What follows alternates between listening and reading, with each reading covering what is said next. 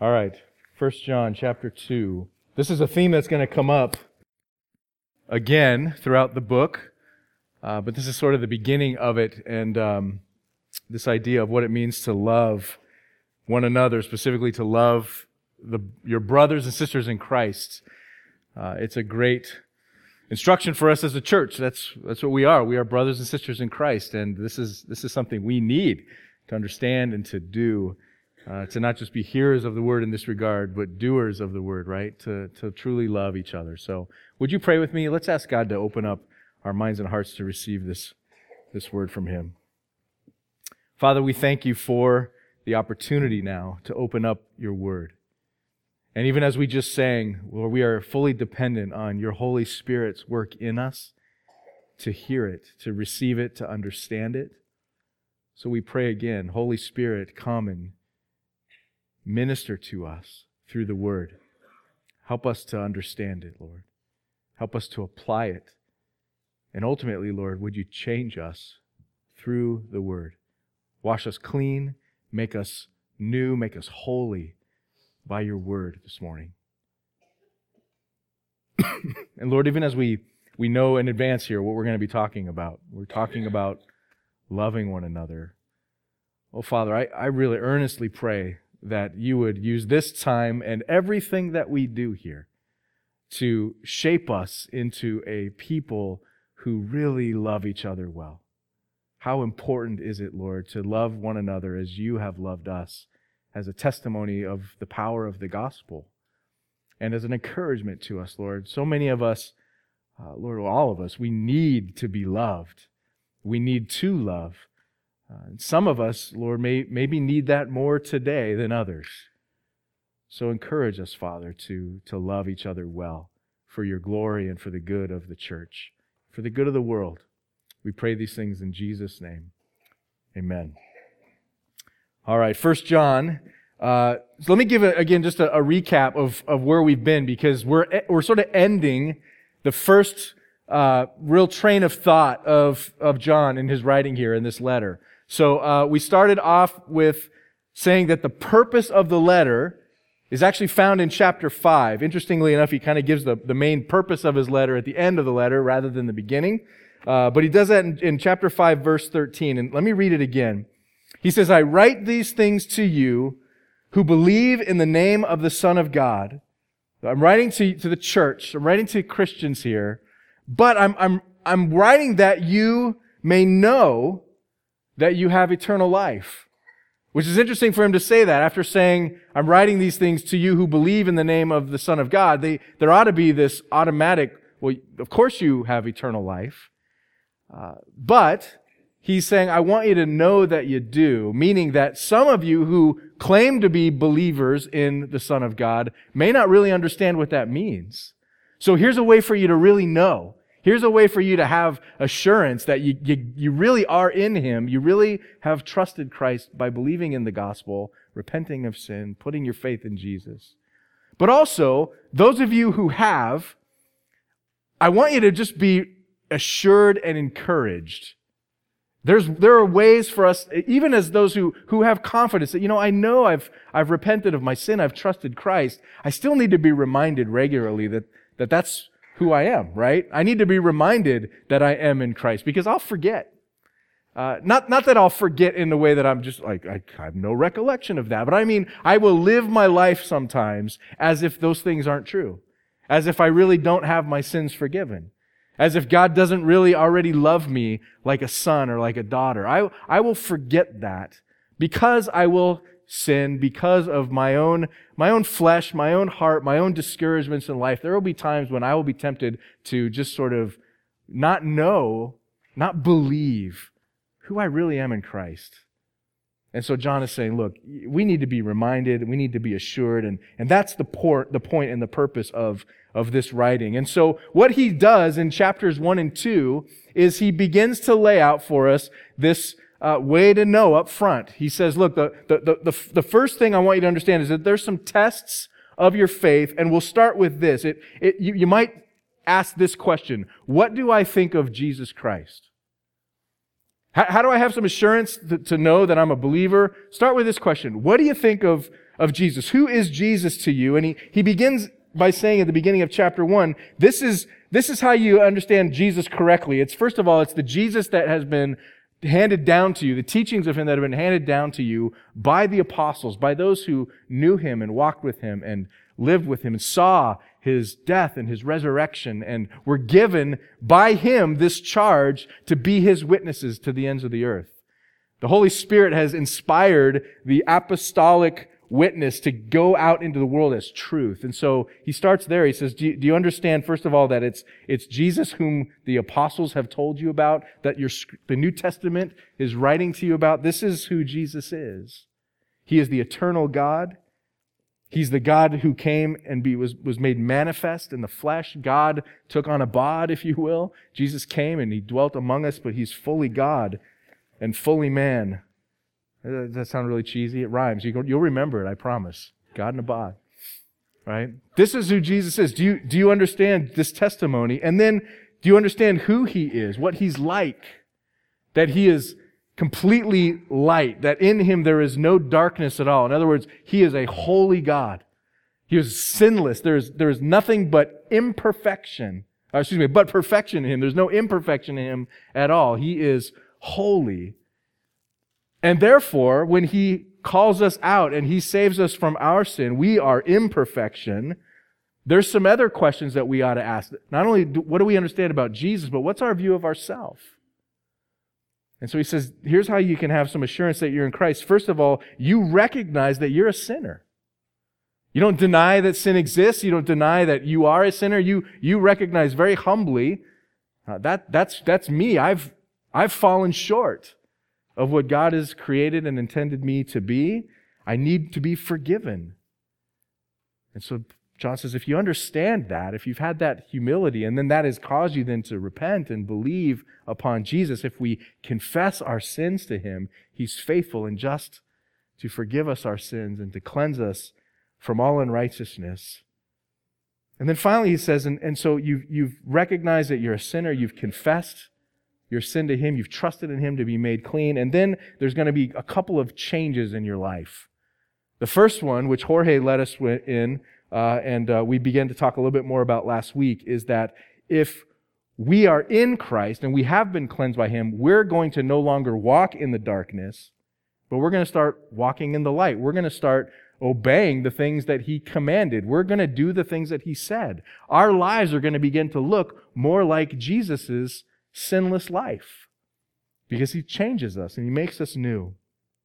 And then the final test that he gives here in chapter 2 is this one. He just says, not only are you going to obey the things that he says, but you're going to begin to love your brother, to love your brother or sister in Christ in a way that is remarkably different and new from what you were like before.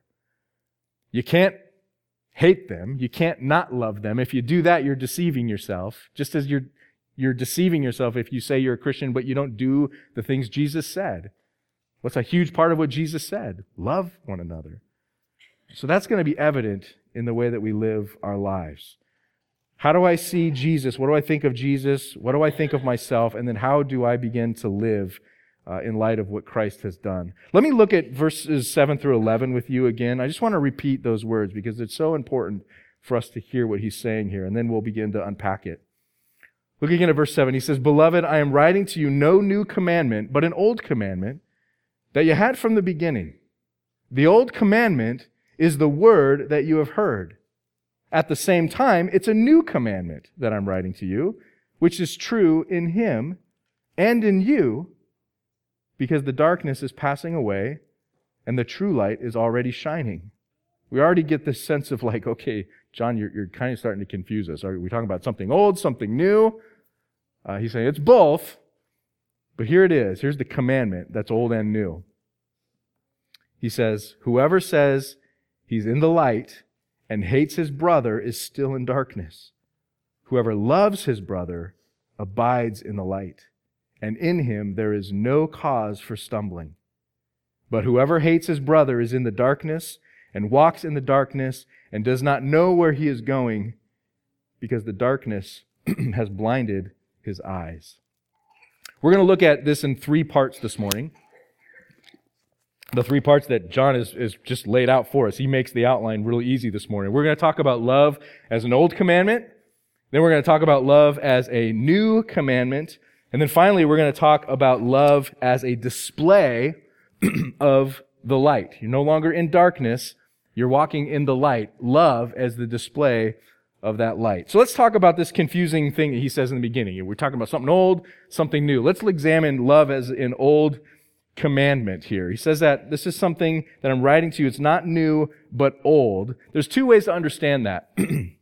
the first way is this. I think, and I think they're both right, by the way. The first one is to say that what I'm telling you is something that you received from the beginning, meaning that when you first heard the gospel, when this apostolic testimony was given to you, as we began to write the things that Jesus said to us, one of the very first things that was said there was that we're to love one another. If we look through the gospel accounts and we see what Jesus has said, clearly we can see that he talked about this regularly. Love one another, right? And, and we see in that, uh, in that commandment, we see actually that love being, uh, we're, we're commanded to love three different kinds of people, right? Jesus said, love your brother. Jesus said, love your neighbor, which may be a, a, little bit bigger group of people than just those who are your brothers or sisters in Christ, right? Jesus also said, love your what? Your enemy, right? So John here is keying in on the first part of that. He's talking specifically to the church about what it looks like to love your brother or sister in Christ. But I, I want us to understand that what, what's being told to us here about what love looks like is really not that different from what it would look like to love our neighbor or to love our enemy even. It's the same idea. It's just a different context for it, right? Uh, and, and, and by way of example of that, let me, let me just talk about, you know, your own family. Uh, we, we understand that there's a priority of love within our family that's unique with all of our relationships in the world, right? To love my wife, to love my kids, to love my brother, my sister, my mother, my father, uh, it's not like we're saying if I love my family, I'm only responsible to love my family and I don't have to love my neighbor or my enemy. But we do recognize that there's something special about that relationship. I, I ought to love everybody, but there's some priority about loving those in my immediate family that it's, it's unique. And this is what John is going to talk to us about. It's not different. It's just a unique kind of love. So that's the first way he's saying this is something that you've heard from the beginning. When you received the gospel, this command was, was, was there from the beginning. But it also goes back before that.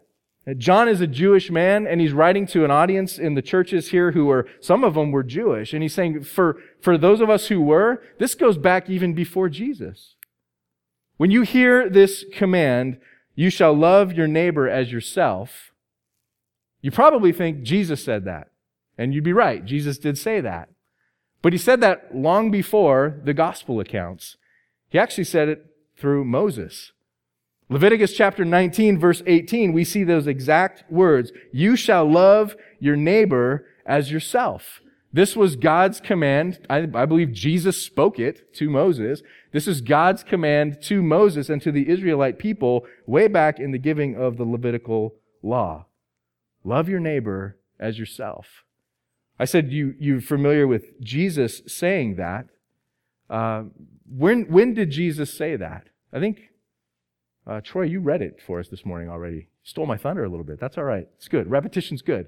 When did Jesus say? He, he said it when, when he began to, uh, he began to give the, the parable of the Good Samaritan, didn't he? And the question that was asked wasn't, Jesus, who are we to love? They understood that they were to love their neighbor. The question that was originally asked to Jesus was, Who's my neighbor? The command was already there love your neighbor. They were just wanting to know, Who's my neighbor? And so Jesus begins to tell the, the story of the parable of the Good Samaritan. But the command was there from the beginning. And then Paul in Romans 13, he, he begins to, to point back to this fact that, that the law, going way back, uh, is rooted in this idea of, of loving our neighbor. He says in Romans 13, Owe no one anything except to love each other. For the one who loves another has fulfilled the law. He's talking about the Old Testament Levitical law, right? For the commandments, you shall not commit adultery, you shall not murder, you shall not steal, you shall not covet. He's quoting the Ten Commandments. and any other commandment are summed up in this word You shall love your neighbor as yourself. Love does no wrong to a neighbor, therefore, love is fulfilling the law. And this is what Troy read to us. Jesus repeats that similarly in Matthew 22. One of them, a lawyer, asked him a question to test him Teacher, what's the great commandment in the law? And he said to him, You shall love the Lord your God with all your heart, with all your soul, and all your mind. This is the great and the first commandment. And the second is like it. You shall love your neighbor as yourself. And Jesus said this, on these two commandments depend all the law and the prophets. If you love God and you love your neighbor, you're going to keep the Ten Commandments. Because if you break the Ten Commandments into categories, the first four are about how to love God, and the last six are all about how to love your neighbor, right? I just quoted some of them in Romans here from Paul, but, but let's, let's consider that together. Uh, the, the, the last six of the Ten Commandments is honor your mother and your father, right? You shall not commit murder. You shall not commit adultery. You shall not steal and you shall not bear false witness against your neighbor. Right? Don't kill your neighbor. Don't take from your neighbor. Don't covet the things that your neighbor has. Don't lie to or against your neighbor. Listen, if you're loving them, those things are going to get taken care of, aren't they? That's what it means to love them, is not to do them harm. And John is, is making that point here, right? He says, look, you know, whoever loves his brother abides in the light, and in him there is no cause for stumbling. If you're going to love your brother, you're not going to sin much. Because most of the time you sin, you're sinning against somebody else. So this is not an new commandment, it's an old commandment. It goes all the way back to Moses. You've always been taught this. Love your neighbor as yourself. Love your brother. But then he says, look, yeah, it's an old commandment. However, it's also a new commandment. What does he mean by that? Well, let's look at what he says here in verse 8. At the same time, it's a new commandment that I'm writing to you. Here's the, here's the nuance, which is true in him and in you. It is true in Christ and in you because the darkness is passing away and the true light is already shining. He's already been talking about Jesus as the light. Right? There's no darkness in him at all. He is light. We're to walk in the light. And so he's saying, because it's true in Christ, it's true in you, and there's, there's something new about this. Now, it's not new in time, but it's something new in quality. I think what he's saying is simply this. The kind of love that we're talking about here was talked about by Moses, but never really fully seen perfectly. Because Moses, the Israelites, you and everybody else, nobody has lived a perfect life. Nobody has been able to love perfectly until the God man came.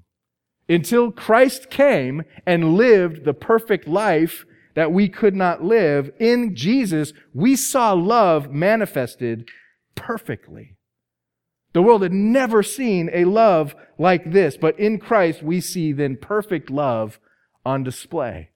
And you can look through the gospel accounts and just see all of the ways that Jesus was turning things on its head, right? The, the, crowds were amazed and they were, they were shocked and they were wondering, who is this guy? Because of the way that he was dealing with and treating people that was so unlike what they were seeing from their religious leaders, from the government, and frankly from one another. Here's Jesus who shows up and he begins to do something that nobody would do. He's eating with the tax collectors and the sinners.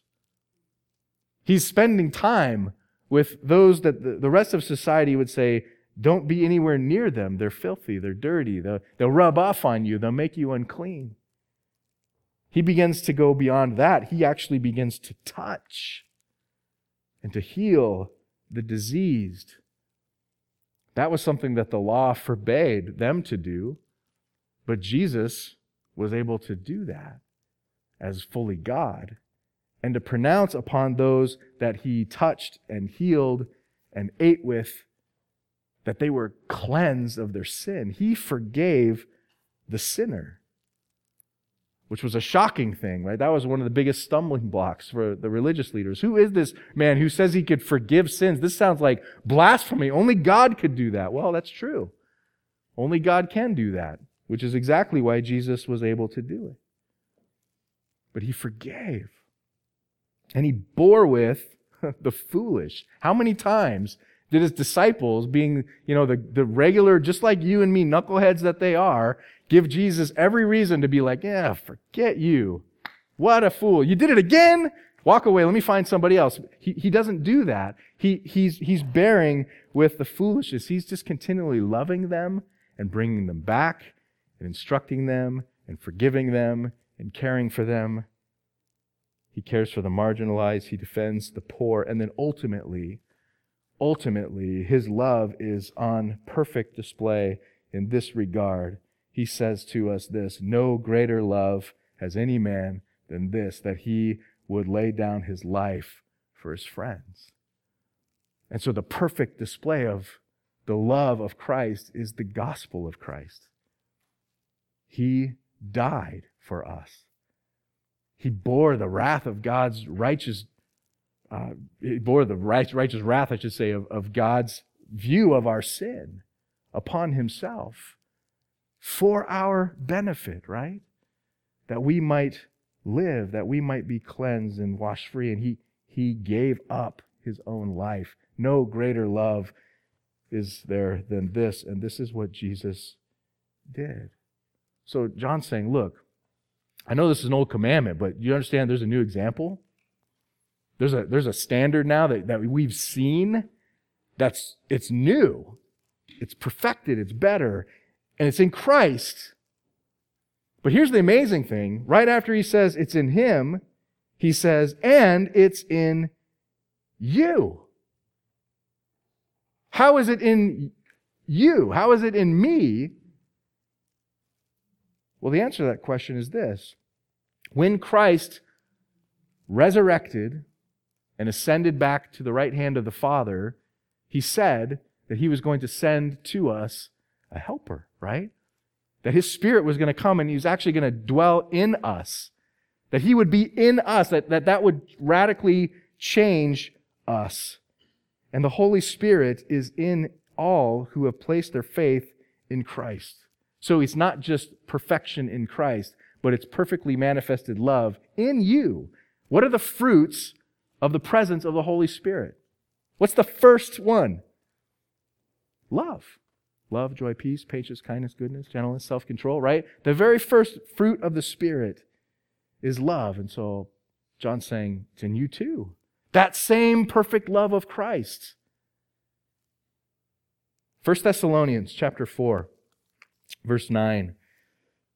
This is what Paul again is writing to the church. And he says, Now concerning brotherly love, you have no need for anyone to write to you, for you yourselves have been taught by God. In other words, we, we, we talk a lot about what it looks like to love one another, but we shouldn't have to do that. You really have no need because God has taught this to you in the gospel. You've seen perfect love on display and He's imparted His Spirit to you. The Spirit teaches us all things. And so He's saying, you, you, you've been given that by God. Why? Well, the end of verse 8 here, he says it's because the darkness is passing away and the true light is already shining. What does that mean? Well, this is the same language he's been using all along, right? This idea of the contrast of light and darkness, God and sin, transformation in us, what we were, what we now are.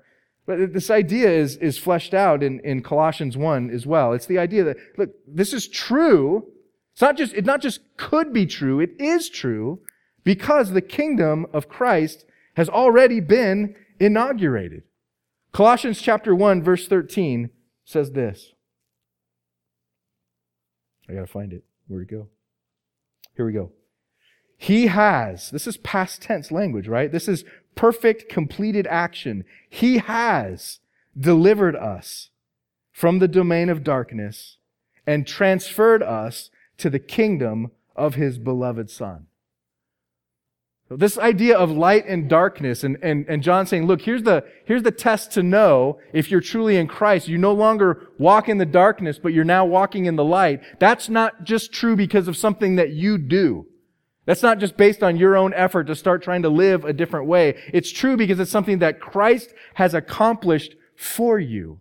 He has transferred you. If you've placed your faith in Christ, He's moved you from one kingdom to the other. You were in the darkness. Now you're in the light. The kingdom of God has been inaugurated. The church is the population of this new kingdom. And therefore, this love of God as is already in you. It ought to be on display because it's something that He has brought about in us.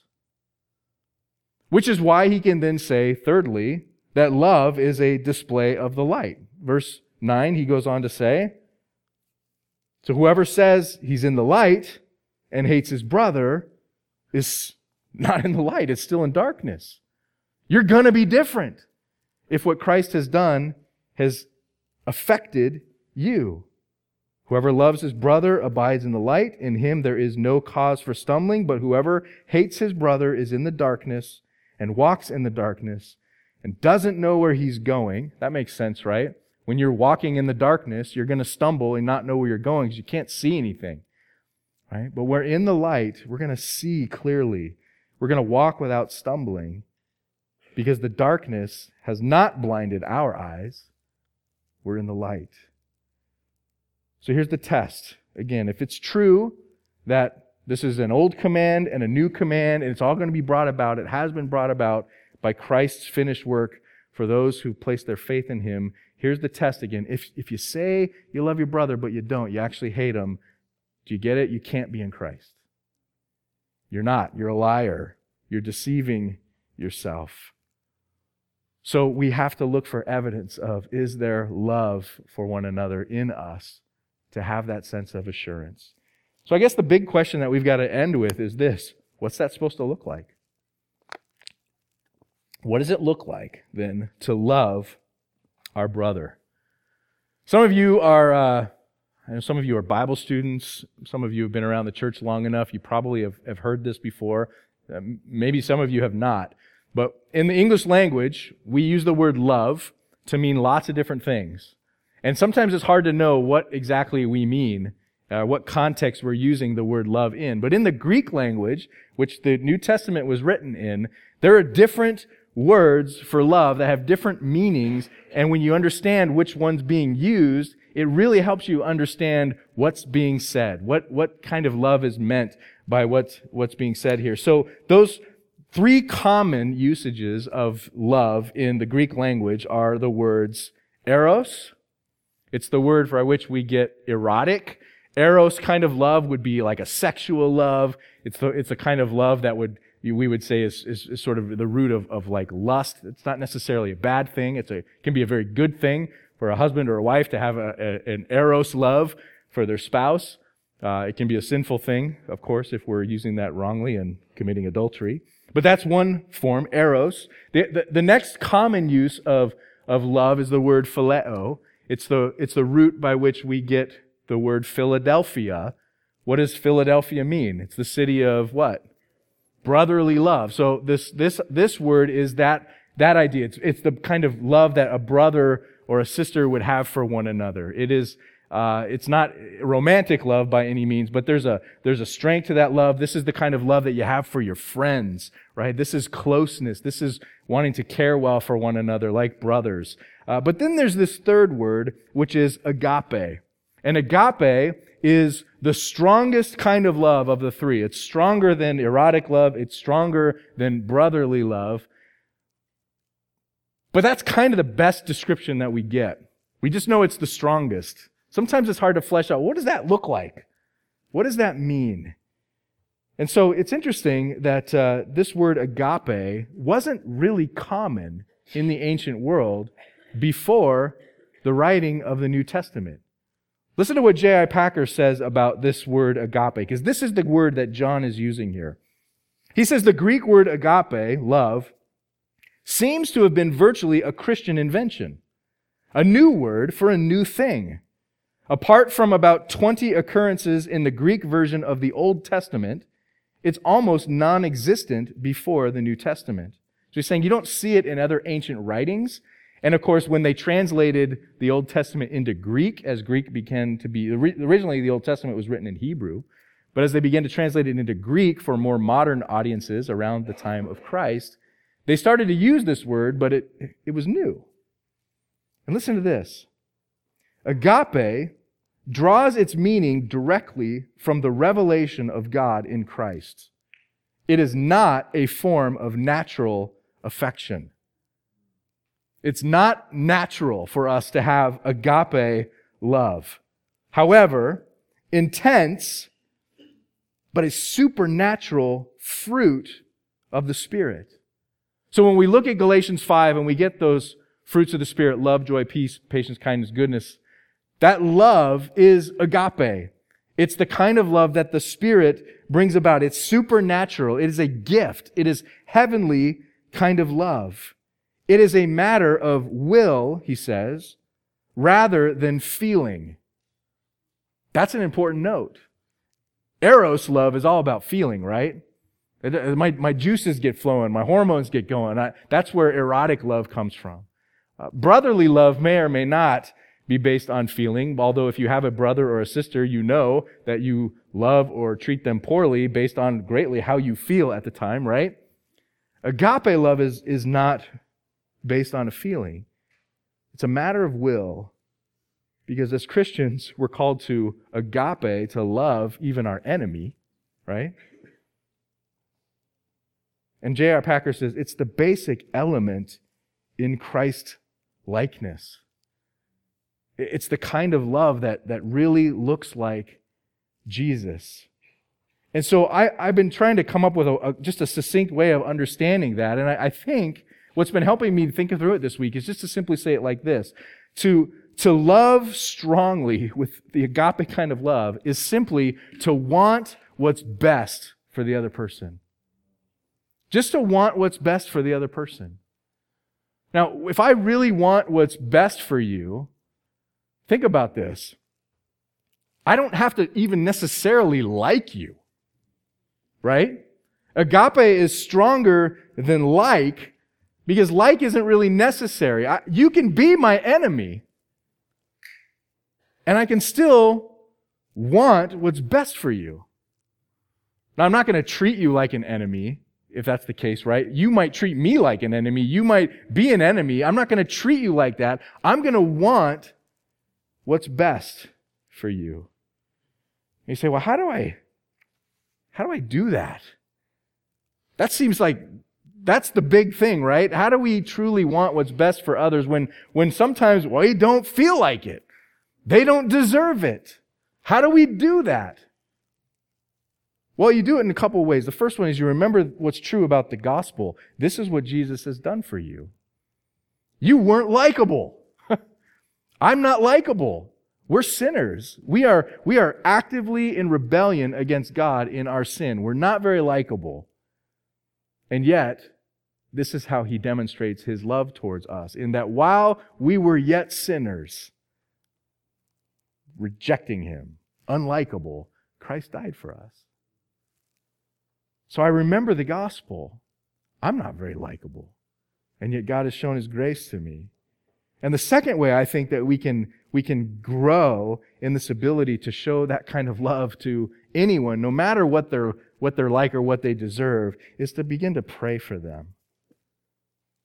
You know what Dietrich Bonhoeffer said about this? He said, I can no longer condemn or hate a brother for whom I pray, no matter how much trouble he causes me.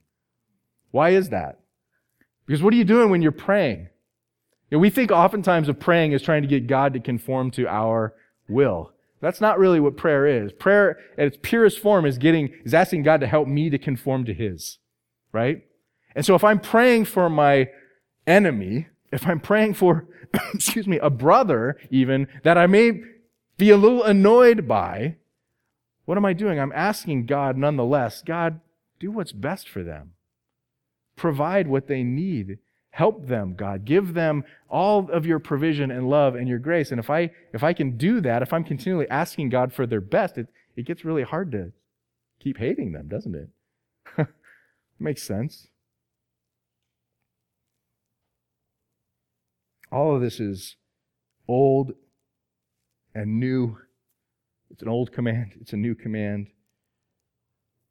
But it's not John's idea. It's again what he learned from Jesus. He learned this directly from Jesus, by the way. The night before his crucifixion, Jesus gathers his disciples together in the upper room. They have the Last Supper together. And Jesus did something remarkable at that meal. He's about to die for the sins of these 12 who are sitting before him at the table. They don't, they don't fully grasp that yet. They're beginning to grasp that he really is the Son of God. And in fact, at that, at that table, that, those confessions are being made. You're the Christ, right? So what is he, if he's the Christ, if he's the King, if he's God, what's the, what's the least likely thing you're going to expect him to do? That's what he does. He begins to wash their feet. Wait, we should be washing your feet. In fact, Peter says, You're never going to wash my feet, Lord. You're the Lord. You can't wash my feet. And Jesus washes their feet. And as he's washing their feet, he says, A new commandment I give to you. And John was in the room. John's feet are being washed by Jesus as he's hearing him say this. A new commandment I give to you that you love one another just as I have loved you. You are to love one another. That's a powerful statement to make in the middle of him washing your dirty, dusty feet. And from what we know of the first century, we, we, we know that they were wearing sandals and they were walking around on dirt roads where animals and humans alike walked and defecated. your feet are nasty. All right. You think your feet are nasty in your socks and your Nikes? Your feet are nasty in the first century. And here's Jesus washing their feet and saying, As I love you, we love one another. And they have to be thinking what's true in that moment. This is a, this is a humble love. It's humiliating to get on your hands and knees and wash somebody's stinky feet. It's a sacrificial love. It's gross. And it, it's just the beginning of what he's about to do over the next 24 hours in terms of sacrificing himself for them. It's a serving kind of love. And Jesus is saying, look, that's what I'm calling you to. This is what agape looks like. There are times when you're gonna, you're gonna agape one another because you really genuinely love and want to do that. You want to serve one another. And there's gonna be times when you're gonna, you're gonna be agape loving one another when you don't feel like it. And that's the point. It's, it's the kind of love that it doesn't depend on any of those things. It's humble, it's sacrificial, it's serving, it's like me. And John is saying, this is what it looks like. This is how you know that Christ's work in you is actually effectual. You're going to start doing something that you never would have done before. You're really going to love people. And specifically, he's saying, this starts in the church this unique relationship. I mean, you, you can't even begin to think about what it means to love your neighbor or love your enemy if you can't love your family. So it's gotta, it's gotta be really evident here in the church. You know, when, when I'm studying for a sermon, um, I, I always study the week of. I don't do my sermon prep in advance. And it, it never ceases to amaze me that as I'm preparing for a sermon, God will give me experiences, conversations during the week that are just like direct applications. You know, and I really believe that that's what he does. I think there's some, I think that's what he does. I think he's giving me ways to really enter into the text and to experience for myself because I, I believe Ezra chapter 7 verse 10 says that this is the, this is the way it works. That, that Ezra, it says, was given to study the word, to practice the word, and then to teach the word. I think there's an order in that. And I think that's the way sermon prep works for pastors. If we're doing it right, we're humbly depending on God, we're studying the word, He's going to give us opportunity to practice it. So we get up here and teach, we're, we're doing it with some measure of authenticity. And so there's a couple of things that happened this week. I don't usually directly share those things that happened to me during the week, but I'm going to do it this week because I think these are these are three um, examples of the kind of love that I believe John's talking about here. Uh, and they're affecting, they're, they're conversations that I've had uh, directly with some of you in this room. And uh, I apologize in advance. I'm not going to betray who you are. Uh, you'll probably know I'm talking about you, but nobody else will, all right? Uh, but, but three things. The first one, I had a conversation with somebody here in the church earlier in the week who was talking to me about a step parent of theirs who had for years treated them with complete disregard. Uh, there was no real love shown. There was basically a wall put up to say, I don't want you in our life. I'm cutting you off from your actual parent now that I'm married to your parent. Uh, I don't want you around. And it is incredibly painful, hurtful thing to hear, right? And you can imagine if that was the relationship that you had with a step parent who essentially came into your family and drove a wedge between you, that there would be a lot of opportunity there for hatred, for resentment, for bitterness. And if something bad were to happen to that step parent, there would be a lot of reason to rejoice. And yet the conversation that I had with this person was just that. Something difficult was happening to this step parent. And what they said to me was, we just really need to be praying for them. We need to be praying for them that God would give comfort to them as they're going through this. And I'm having this conversation with this person, and I said to them, This is remarkable. I mean, I'm a pastor, so I, I know that like that's what you're supposed to do. That sounds like Christ. But I'm telling you, as I'm listening to your story, this is remarkable. You ought to not like this person. You probably don't like this person, but you ought to, you ought to be kind of happy that something difficult is happening to them. Right? It's kind of getting their comeuppance. There ought to be a, a bit of you that's rejoicing in that. And yet, even as I said that, it's, this is remarkable. This is, this person's been your enemy. They continued to respond back almost with this look of shock, like I would say that. What? No. Pray for them. Why would I have that bitterness there? I, I want to see what? I want to see their best. And I and I just I, I got off the phone and I thought, that, that's agape. That is something that I believe only can happen if Christ has shown you incredible grace. That's what it looks like. And then I had a, another conversation.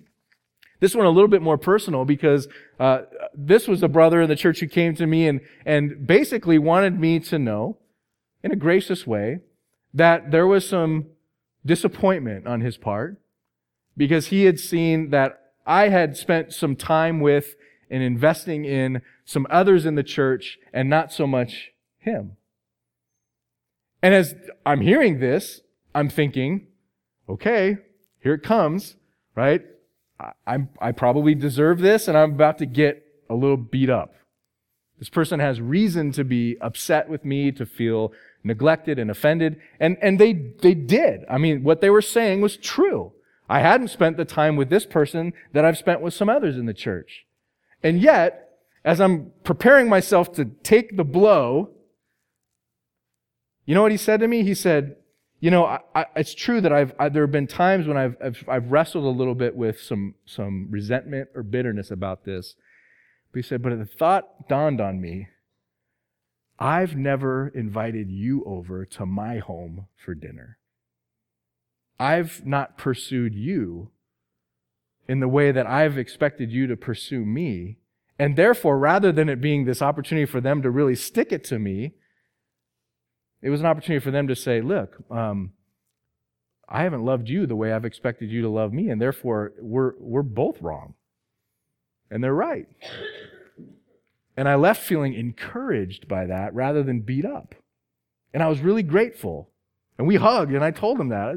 I praise God for, for that conversation because, again, he agape loved me when he had reason to feel neglected. That's what it looks like. He wanted what was best for me rather than what was painful or, you know, payback for me. And then the last example this week was we had our, we mentioned we had our, our membership class this weekend. So we had people here in the membership class and they're hearing what it means to, to be a member of a church, uh, what our understanding of that looks like. And so much of that has to do with the responsibility that we have to love and care for one another in Christ, to build one another up. Uh, and part of that conversation has to do with how we leave a church. Because everybody's probably going to leave eventually. And so the conversation really came up to how do you, how do you leave well? You, you know, if, if being a part of a family means that sometimes, yeah, you move away, God takes you elsewhere. That, that's one thing. But, but for you to just sort of walk away without closure, without a reason, that, that, you don't do that to family. So we talked about how, you know, membership is part of the commitment and the covenant that we make to, to treat each other like family. You don't just leave your family. You work through things with your family. And at the end of the class, one of the people who went through it said, you know what?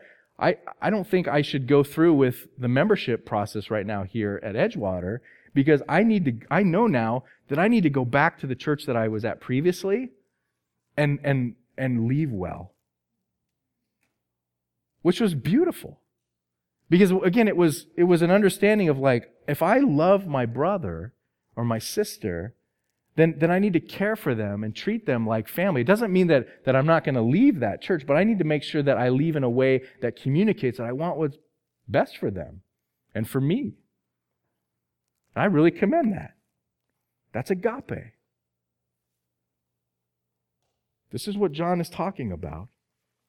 Like if, if you're going to be a, a family, you're going to treat one another in such a way that there's, there's something powerful about your testimony. There's something Christ like about it. When you, when you say to one another, I love you, there's action behind it that helps demonstrate to each other what that really means, what that really looks like.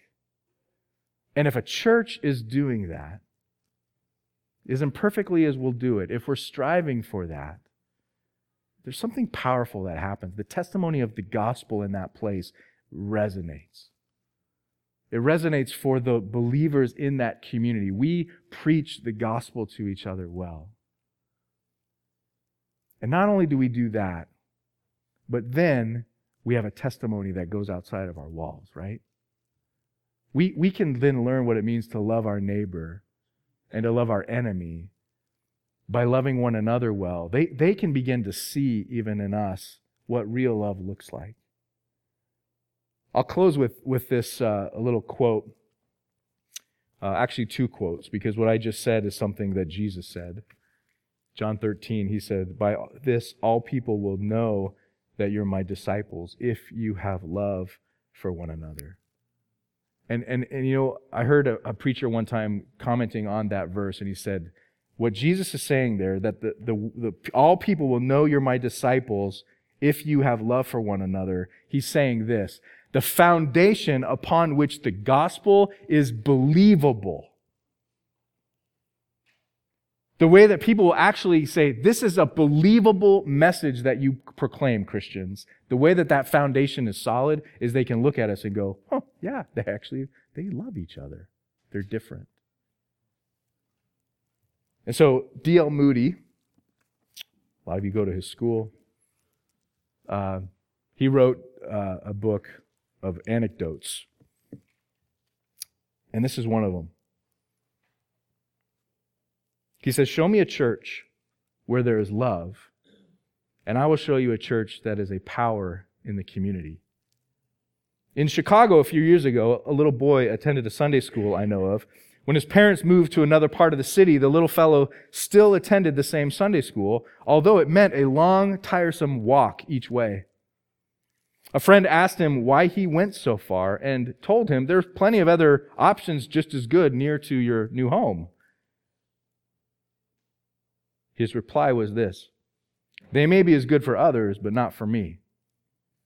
Why not? she asked. Because, he said, they love me over there. And D.L. Moody says, if only we could make the world believe that we love them, there would be fewer empty churches and a smaller proportion of our population who never darken a church door. Let love replace duty in our church relations, and the world will soon be evangelized. I think there's a lot of truth to that. You know, one of the things that I hear most from people who come to our church as visitors and stick around is they will say there was something palpable about when they walked through the door, uh, something palpable about the presence of God that they experienced. And I'll often try to drill down on that a little bit. And there's, there's two primary answers that are given. One is that in the, in the teaching or the singing where they're hearing the word, there's something palpable about God's presence there. And the other one is they'll say oftentimes, there's a community here that's really, really powerful. In other words, they're saying, these people love each other. These people actually care for each other. That, that's different. Walking into a church and seeing that is unlike what I saw Monday through Saturday anywhere out in the world. And that's what D.L. Moody's saying. Look, there, there's something of the testimony of the gospel that's incredibly powerful. The other side of that coin is that there are times when people leave our church. And not because they're moving away, but because they just, there's something wrong. And more often than not, when that's the case, more often than not, there's a story of, I didn't feel loved. You know, and that's a very, very difficult and unfortunate thing to hear. I, I pray that, that that happens less and less and less. I pray that it never happens. But it will happen because we're imperfect, right? But when you hear that, doesn't that motivate you to go, wait, who are these people? Where are they? Because they're in this room right now. They're in this room right now. And it's important for us to recognize that as the body of Christ, man, we got to love each other. You know, I, I don't do that perfectly. I'm a, I'm an introvert. I'm probably, I'm terrible at pursuing people at sometimes. I'm a very introverted person. That's not an excuse. We're called to love, right? And when we do, God does something powerful. The gospel is proclaimed and believed. And John is saying, this is how you know that you're a believer. This is how you know you're walking in the light. You're going to love people. So with that said, let's pray and ask God to help us. Father, we thank you for your word. And Lord, I think it's an important thing for us to begin with some humility in confessing to you that we don't love each other nearly as well as we ought to. Far too many times that's true of us, of each of us. It's true of me. Lord, I take great comfort in knowing that just before this set of verses, John says, if we confess our sins, you are faithful and just to forgive us and cleanse us from all unrighteousness. So, Lord, would you cleanse us as we confess to you our lack of love? And let us, let us clearly evaluate, as I believe John wants us to do here, evaluate does our lack of love indicate a lack of actually being in Christ? And if we can't say with certainty that we know that we're in Christ based on our lifestyle of of not loving others and not obeying you, then Father, even now, help help those who would say that's that may be me to repent and trust you. To believe this great promise that if we confess our sins, you're faithful and just to forgive. And those of us who are in Christ, Lord, just continue to grow us and to make us more like Him, especially in this regard. Help us to love each other well. Help us to love each other better. Help us not to, to be um, sitting on the sidelines and wondering why nobody's loving us either, when sometimes we can do that. Help us to take the initiative to, to love them.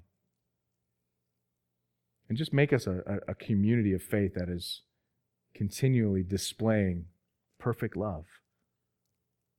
Perfect love. The love of Christ. And I want to thank you that there's so much evidence of that here too. I, I by no means mean to mean to say to you, Father, or to the congregation here that there's not enough love. Uh, although we can improve, there's so much evidence of, of love here that you have brought about, and I'm so grateful for that. Thank you for the, the relationships. Thank you for the care uh, of others that, that is so present and evident Sunday in and Sunday out and week in and week out. But we do see visitors coming and saying, I see it. Thank you for that. Thank you for the encouragement that we have as we experience that love and as we give that love to one another. And again, Lord, just increase it. Make us more like you. For your glory and for our good. We pray these things in the name of Jesus, the one who loved us perfectly by giving his life for us. Amen.